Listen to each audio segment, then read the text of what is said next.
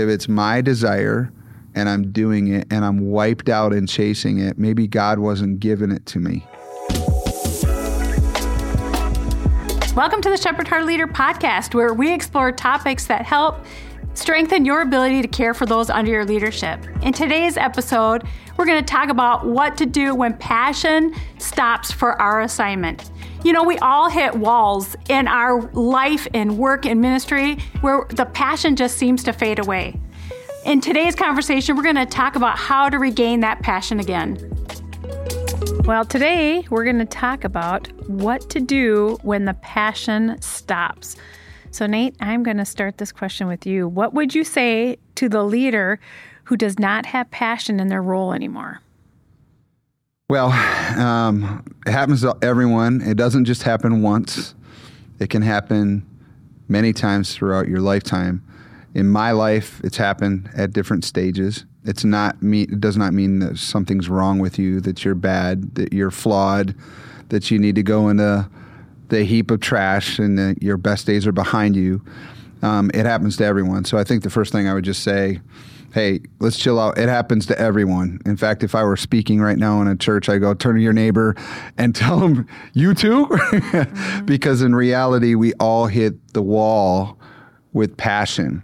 Now, passion itself is encompassing a whole lot of things. It's the drive, it's the why, it's the energy, um, and the capacity to do it.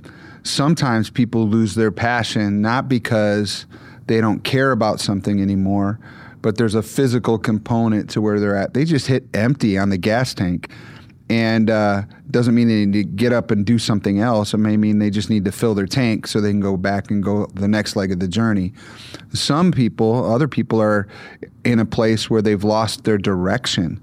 So, from a vision standpoint, they don't know where they're going. They feel like they're lost and they've lost the passion to do the daily things that they're doing. In that case, the solution is different. You're looking for a clarity about vision or at least about today and what you should do. Other people, they've lost their passion because they traded their original passion for good things with something that was a substitute. And um, they started doing something else. They picked up other habits. They uh, got a group of friends. Their target changed. Um, now they want to be more popular and they forgot they're called to be a shepherd. I mean, those kind of things happen in life. And it just kind of got off the path somewhere along the way. And in all cases, the first step is always coming to yourself and recognize where you're at but bowing your knee before heaven and just simply saying, I'm stuck. I'm lost. I've lost my way. I'm empty. I feel this. To not hide any of that from your creator. Uh, I often will go to the the model in the story of Elijah after Mount Carmel, how he does this amazing thing on Mount Carmel, sees God move, and the fire comes and consumes the altar, and and then he's on the run for his life and he's on empty and he hits this spot where he's so fatigued he doesn't want to try anymore. In a sense, he's suicidal. He's ready to quit. Now, he's just run so hard and so far and so long that physically he's depleted. It's the knowledge that his somebody wants to kill him, and so from a from a, uh, a fear standpoint, He's just got this knowledge that I could die and somebody wants to kill me. And then he's thinking about his calling and his ministry side of things. And he's like, what's it worth? I just had the high point in my life and now I'm going to die anyways, and there's nobody else. And so he verbalizes those things. God hears that, and God has his own way that he fixes the issue. And so in Elijah's case, he threw him into a deep sleep. He ministered to him with an angel who delivered him food and uh, and kind of restored his strength. And so, from a passion standpoint, I think that we have to go through a process of being able to say, I recognize I'm not where I should be. Something's lost. Verbalize it to God, give some time for replenishment. Then you can make adjustments. And in Elijah's case, the final part of his adjustment was to listen for the whisper that God would speak to him out of a while he was in the cave. So, in my own case, um, I've had moments where uh, I started off, and anybody that starts off in a journey, we often start off with great, monstrous visions like epic. This is going to be amazing. Up and to the right. Everybody's going to follow what I say. Everybody's going to agree with me. I'm going to pray, and there's going to be signs and wonders and miracles. And, and at time, I mean, don't you think there are times that God's dropping that vision in? Yeah, God puts it in like a preview of a movie down the road. But it's also mixed with some unrealistic parts too. I think God drops a vision, but we also have our own desires. And time and life and discipleship have a way of filtering out what's God and what's Nate, what's God and what's the person. So, um, and I've I've had those moments. So, like when I look back, uh, I have basically three 10 year segments of my ministry that I look back on that I've had different passion challenges, crisis, if you will. And uh, early on, while I was a pastor, it was, what am I? Where am I going? I'm not even cared about. I'm in the hallway. I'm just taking care of problem kids. I don't know if I'll ever be anything. I'm hearing about revival in Grand Rapids, Michigan, in my home church.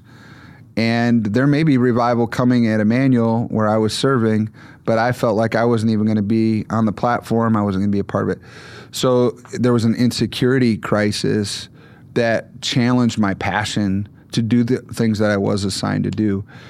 And during that season, I really feel like God taught me that that my solution at the moment was just to put my head down and be faithful with what he did give me and let him worry about what he wanted to give me.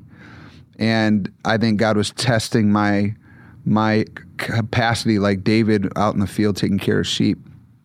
Would I care for these sheep when no one was looking? When it seemed irrelevant and insignificant, would I stay faithful? And um, and I think in some ways that was a test as well. And testing doesn't mean you pass or you fail.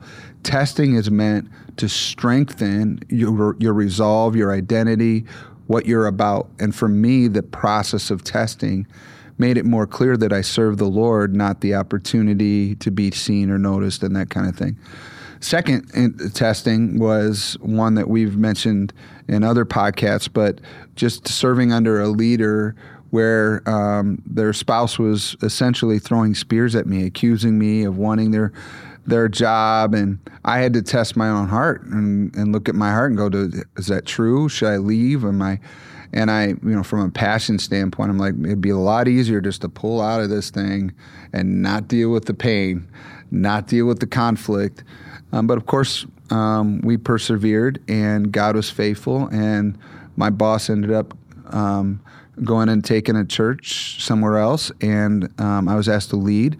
And then I stepped around, into a new role. If you stick around long enough, things have a way of yeah, working. Yeah, you know, out. one thing that I do think is absolutely critical is remaining faithful even when you don't feel it, or even when you don't understand. Yes, Mm-hmm. like if you don't, you miss out. You start over. It's like you're climbing a ladder and maybe you're stuck at the second rung. But if you're like, I'm stuck here for life, I don't want to be faithful, then you want to go to another ladder. You start at the bottom and you get back up to that same rung. So, you know, if you want to learn your lesson, just stay faithful, stick it out. And I, I feel like that was a big deal for me. From a passion standpoint, I also found a sense of encouragement because sometimes when you're discouraged and you feel unnoticed and overlooked and you feel like, man, is this a waste? Um, I had some mentors that I chased, and um, there's barely a time that I won't mention mentors, but that was the season that I also was driving downtown to North Central University and ha- scheduling appointments with Dr. Gordon Anderson, the president of the school, and I was just processing with him, and he helped me navigate um, another season where I felt like I had I, the the passion had lifted and uh, I've referenced this before, but it was during one of our conversations with him that he really ha- helped me understand that it wasn't about um, the passion in this case, it was about adrenaline. Like I was addicted to the feeling, not to the calling. Mm-hmm. And he challenged me to just stay faithful and I might be more fruitful and not feel as good as I did when I was staying up all night and and and burning the candle at both ends and all of that. Just be faithful, invest in leaders and and during that season I learned that I couldn't trust my feelings, that I needed to trust the voice. And I was going to be wherever God called me to be for life until He moved me. I'm going to pick up that cross and, and follow. And, uh, you know, I talked to to Dr. Anderson. I had my dad I would talk to, and he's the greatest encourager in the world. Um, sometimes you would encourage me. And go, I like Nate. how you say sometimes. I was like, all right. I'm not saying you didn't. I'm just saying during those seasons, I, I, I had to. I, I, I went to multiple. More. I had a team, Nate, uh, and you were on my team. So, um, and you know, during the the the times that you know I felt inadequate, like even in the family, um, because you know you've referenced the stories even in your messages about how we were we were very poor. I wasn't making a lot as a youth pastor. Um, wasn't making anything as a youth pastor, and I remember we were getting the government assistance for milk and cheese oh, and yeah, being WIC. WIC. Get the, and uh, good program. And when I would look to you, I would feel embarrassed. I'm sorry, I can't provide more for you. And so that has a way of dampening the passion. But then when I would get back in my prayer time, and uh, God was giving me messages for the students, and I was like, I could live for this. Um, so there's a tension in that, but I found my strength in the Lord. You know, the scripture says that David encouraged himself in the Lord. I think any leader has to learn to encourage themselves in the Lord. You know, if it takes all night, you're praying through and you turn over things. I think when you hold on to discouragement and when you hold on to frustration, when you hold on to bitterness and anger, or you hold on to um, uh, the desire to to be liked and to be noticed, if you keep that in your own heart, your heart will be weighed down and you'll lose your passion.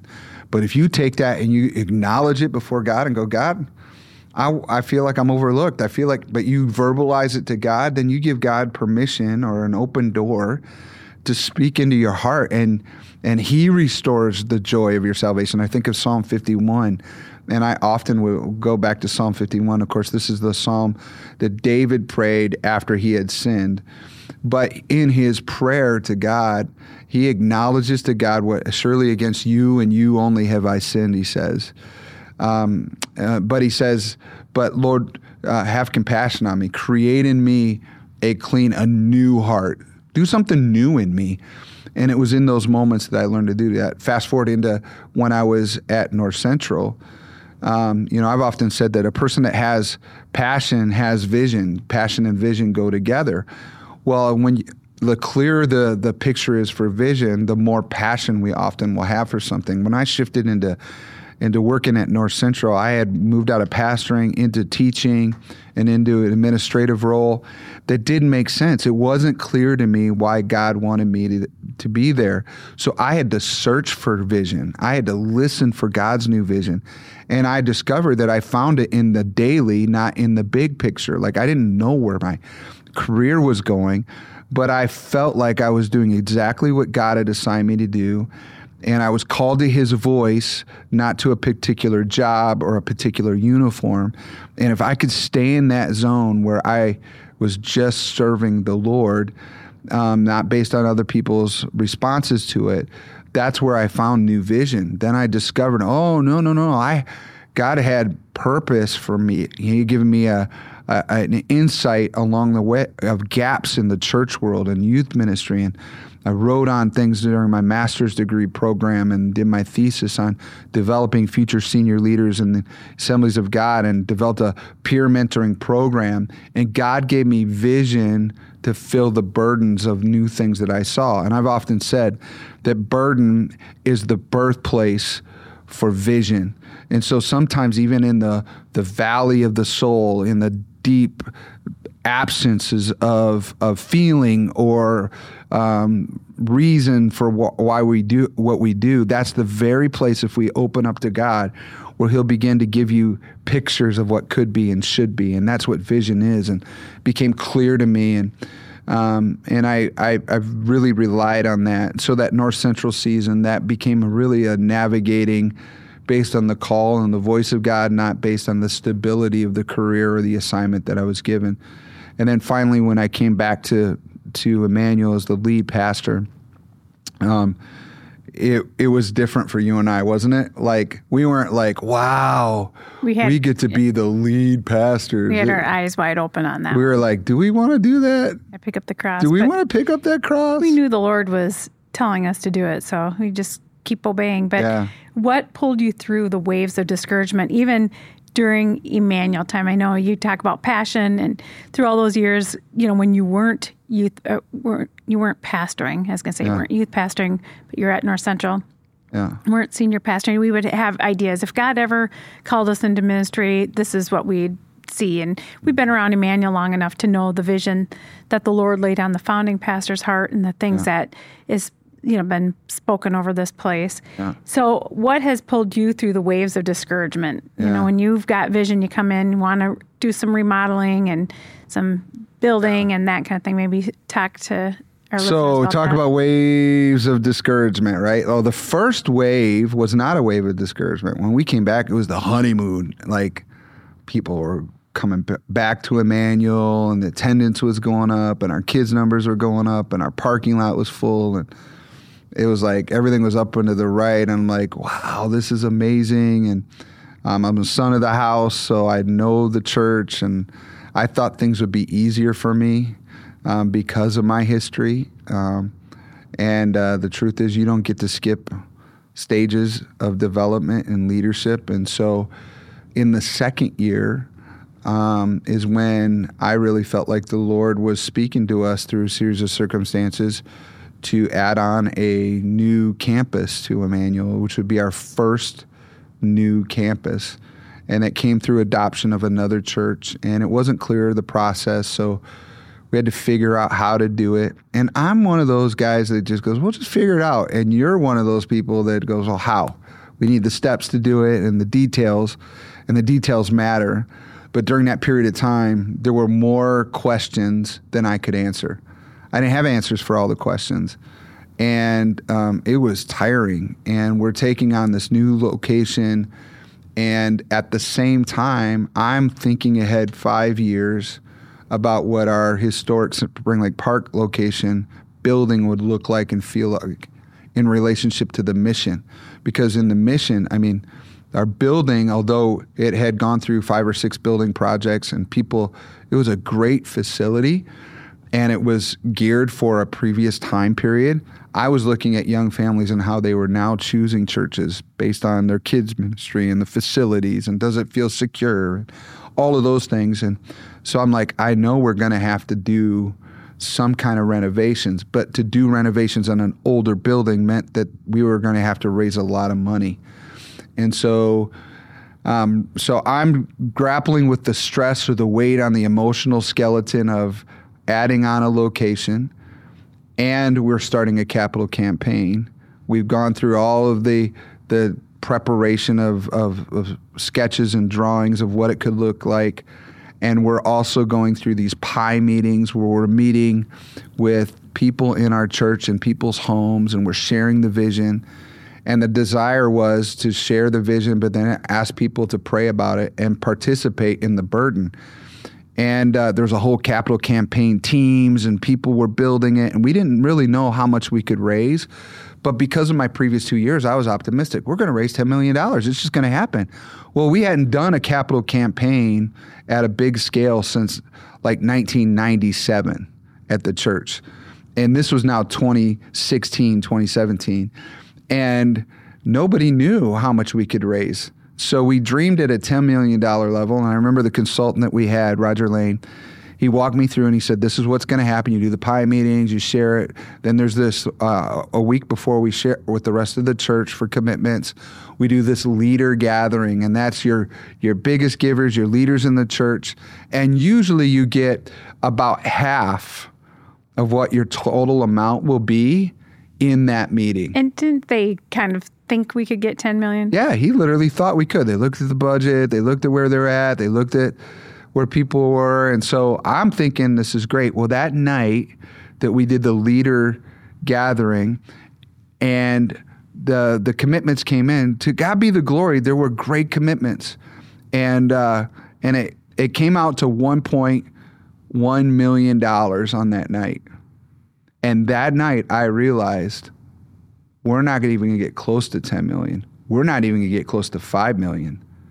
We're going to be lucky if we get to 3 million. And it was like all the optimism in my balloon popped because I felt the pressure as a lead. It was my responsibility, nobody else's. What do we do now? What are we going to do, Pastor? You're the one that led us here. I felt like Moses. Moses must have, must have felt like they've come out of out of uh, Egypt and they've crossed over the Red Sea and now they're out in the wilderness and they don't have food. And the people are like, Pharaoh treated us better than you're treating us. And that's the way I felt. I was like, man, this is not a good feeling. And never told anyone, but I began to feel a sense of loss. I was insecure. I was empty. I wondered if I had missed it. I I lost my confidence in so many ways. I still had to preach every Sunday, still had to lead our staff meetings. And uh, and by the way, we added Elk River, our Elk River location during the capital campaign. So there's another stress of meeting with people. I had developed uh, since our Maple Grove launch a, a neurological twitch uh, that was probably combined with uh, the lack of of, of uh, sleep and stress and all of that combined. And uh, and I remember uh, Christmas time um, feeling depressed and feeling like I couldn't breathe and feeling like um, this pressure on me and I, I didn't know what to do. And right about that time, we were dealing with that neurological thing. And I went to the neurologist and they did an overnight uh, test on me where they strapped all the things on my brain. And I'm trying to figure out what's going on. And in, the, in my thoughts, I was like, maybe maybe my life is falling apart maybe there's something wrong with me maybe i have a disease maybe i mean i literally had all of those things and i didn't share any of that with you during that time. You knew I was going to neurologist and all of that. I had gained weight and I was stressed and so I hit the pinnacle of a wave upon wave upon wave upon wave. And um, and I remember after Christmas just saying to the Lord, Lord, I'm willing to serve you as long as I live.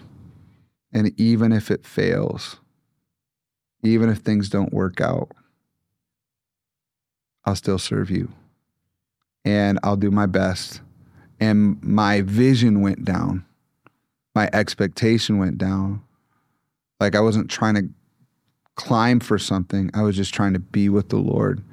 And I would say over the next couple years, the Lord just steadily rebuilt me.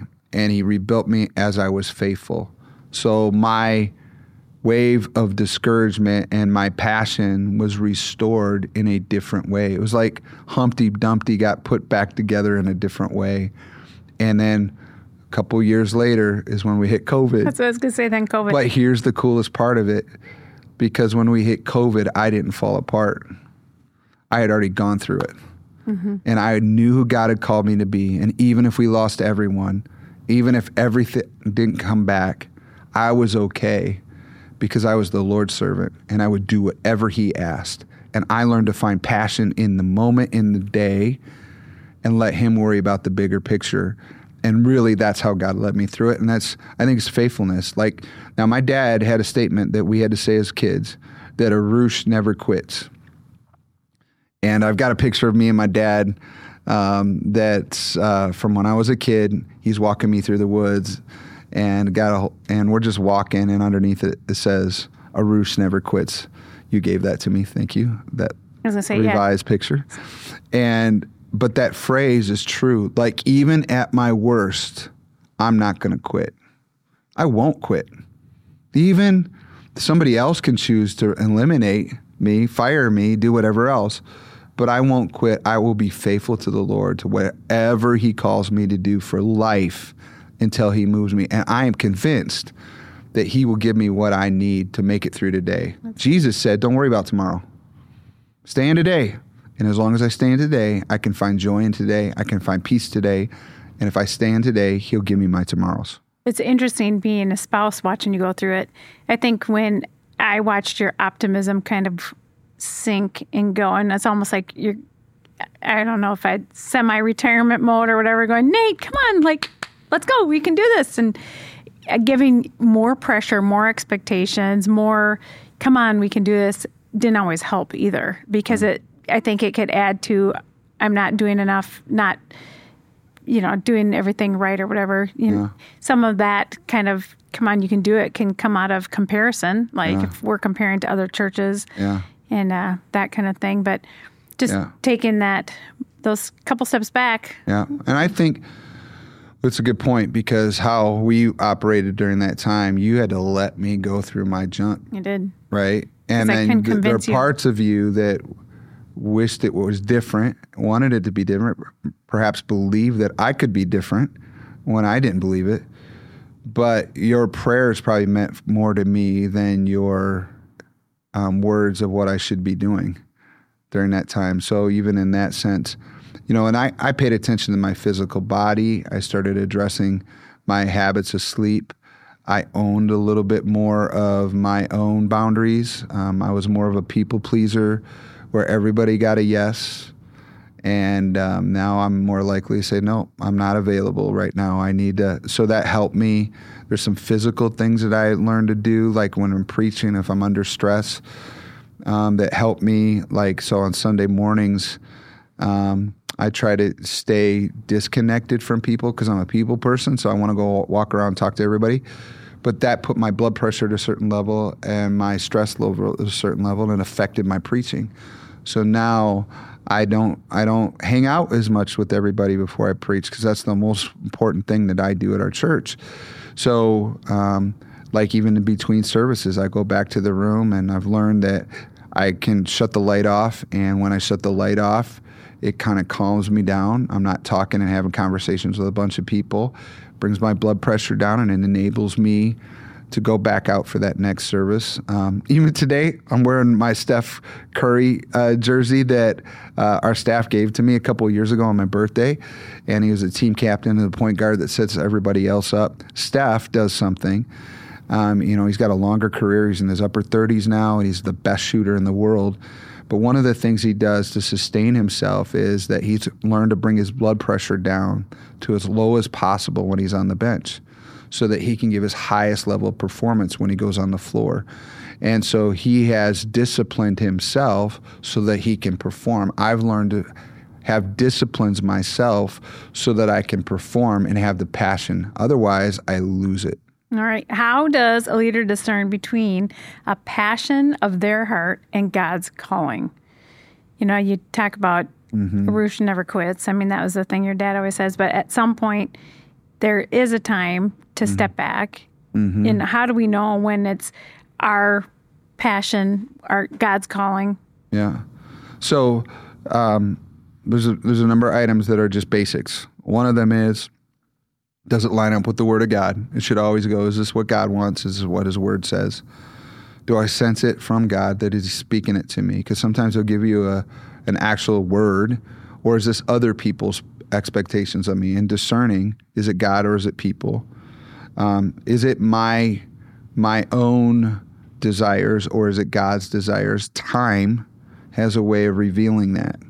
If it's my desire and I'm doing it and I'm wiped out and chasing it, maybe God wasn't giving it to me. Maybe I'm swinging at something that God didn't ask me to swing at. So time has a way of doing that. Favor with people. If you have favor with people, sometimes God gives favor and sometimes he doesn't. Now, in my own case, the, the story I just described to you, it didn't feel like God was giving me favor when people weren't giving to the capital campaign. So I'm not saying that the lack of participation and buy in means that you're doing the wrong thing, but time will reveal that, right? And you have to be faithful to what you feel God has called you to do to complete things. So one of the things that I I know is I've I've got assignments, so I'm going to stick through my assignments. I'm going to work until I have a vacation. I'm going to have a Sabbath each week. And I make sure that I stay within that. I don't give up and I don't quit. So, from a passion standpoint, I want it to be God's passions, not just mine. And then I think also, and this is huge to me, but um, your closest circle of friends and mentors, you need to be able to drop your guard with them and be able to say, like for me and you, I need to process it with you, pray with you about big things and what's going on inside of me. I don't always have answers for you, and you don't always have answers for me, but it's saying, I'm not going to do this alone. And then I do the same thing where I drop my guard hum- in humility with my mentors when I have conversations and ask for their input. So there's kind of a little bit of built in, I'm going to listen to the Lord, I'm going to analyze it myself, but I'm also going to give room for God to speak through those that I trust that are overseeing me. I'd say I'm thinking about like passions when it comes to God's calling, passion for the lost, mm-hmm. for people who are away from God, for mm-hmm. discipling people, you know, the Great Commission, yeah. those kind of things. But then there's also our giftings that can become passion. So, like, I'm passionate about getting stuff done. I'm uh-huh. passionate about results. I'm passionate about collaborating. Sometimes that plays into a role at church. Sometimes it doesn't. Sometimes it's more fun. That's good. And then sometimes it's not as fun, yeah. and you're kind of like on the grind. Yeah. So, how do you navigate all of those mm-hmm. things? Well, the scripture, you talked about the scriptural things that we're to be passionate about, the mission of God souls are important to God. Are they important to you? You know, though it doesn't line up with where the Word of God is on core values of what the church should be about: fellowship of the saints, the communion of the saints, the the caring for the widows and the orphans. Are you concerned about those things? Because those should be primary. Um, but then when the church is, is gathered together, Paul spent a lot of time in the epistles in the New Testament talking about how we're to be connected, um, that body parts minister to body parts, that we're all underneath the head of the church, which is Jesus. And so, are we connected in the body? Do we know our role in the body? Are we staying in that setting? And if we are, we'll also be passionate about what the whole body is passionate about. The church is, it's not just a bunch of individuals, but it's also one thing. And I think the church, um, for those that attend Emmanuel, we have our own personal callings and visions for our life, but then we're also connected to the church. What is God saying to the church? When when Jesus would speak to the churches in Revelation, he would say, Let the church hear what the Spirit is saying to the church. Are we listening to what God is saying, not only to me or to my family, but also what is God saying to our church? And if we lean into that, he gives passion for those that are following his vision. So we want to stay connected to the vision that God has for us. So, is there ever times that you can really point back to where you're like, I did not have the passion, but I kept pressing through and I got the passion on the other side? Like, did you ever yeah. feel like a time of just persevering where the passion returned? Yeah, yeah my entire time working at North Central, literally.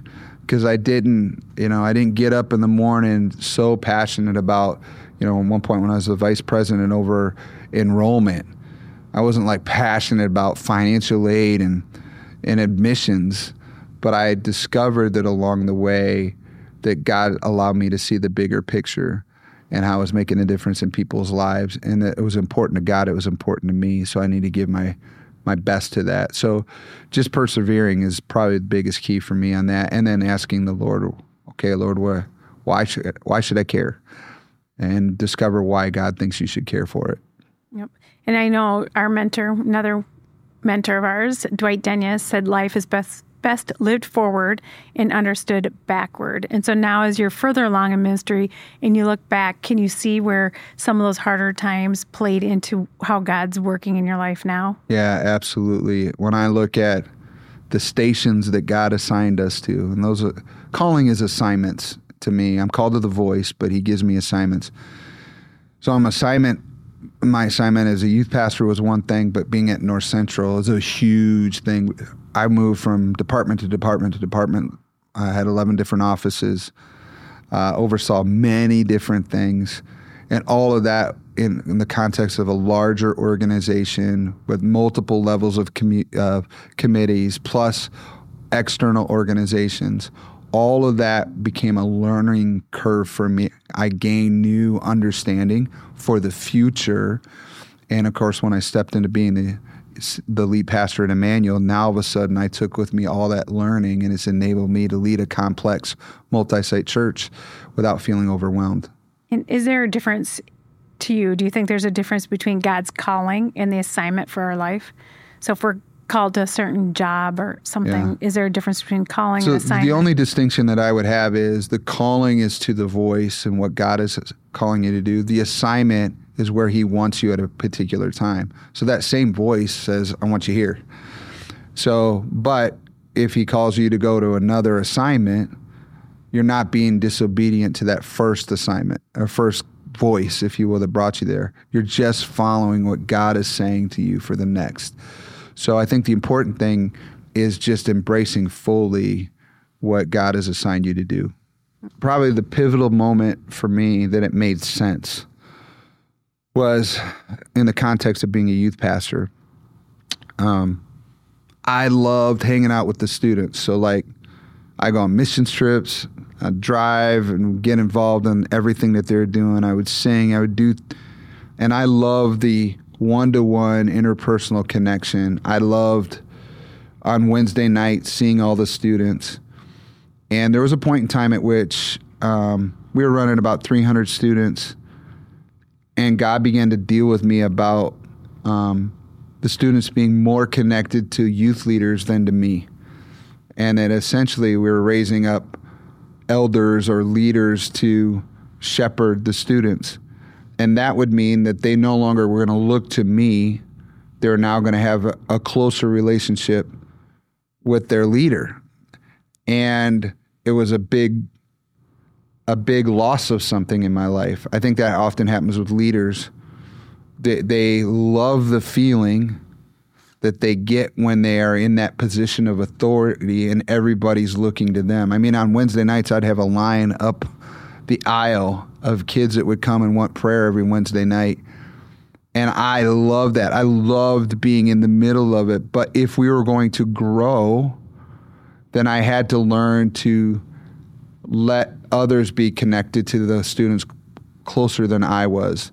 And of course, that was repeated also with leaders, because as our leadership team grew over the years, um, I loved investing in leaders and I loved challenging and discipling leaders, but I couldn't do it all personally. I remember we reached the point where we had more youth leaders than we had weeks in the year and that meant that we couldn't have every youth leader over to our house, and so it became a sheer impossibility um, to be personal bestie friends with every single youth leader.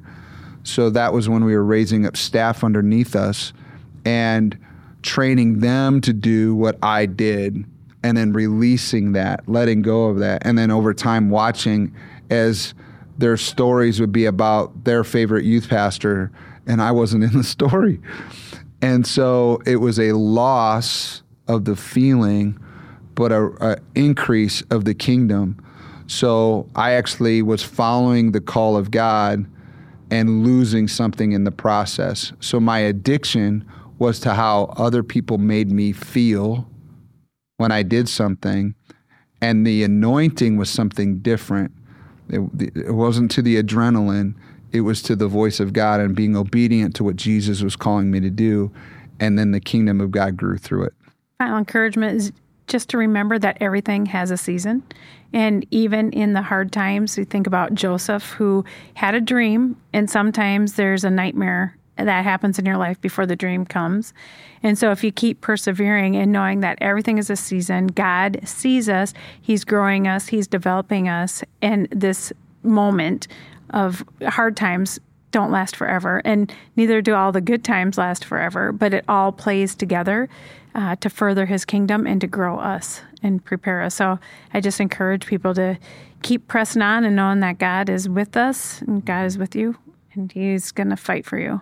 If you feel stuck, unnoticed, overlooked, forgotten, all of that, just remember the Bible is full of people that God used that had the same scenario. And you've just got to remain faithful where you are so that God can trust you with where He wants you to go. And even if all your peers pass to the next grade, if you will, and you're stuck. Just remember your calling and your destination is different than theirs. He's going to take you where He wants you to be, when He wants you to be there. And the definition of success is accomplishing God's goals in God's timing. And He has a plan and a strategy and a season. Learn what you can learn in this season so that you can pass the test and move to the next. Thank you for listening. If you're new to our podcast, I encourage you to follow and subscribe. If this episode ministered to you, share the podcast with others. And as always, we love hearing from you. Until next time, keep leading well.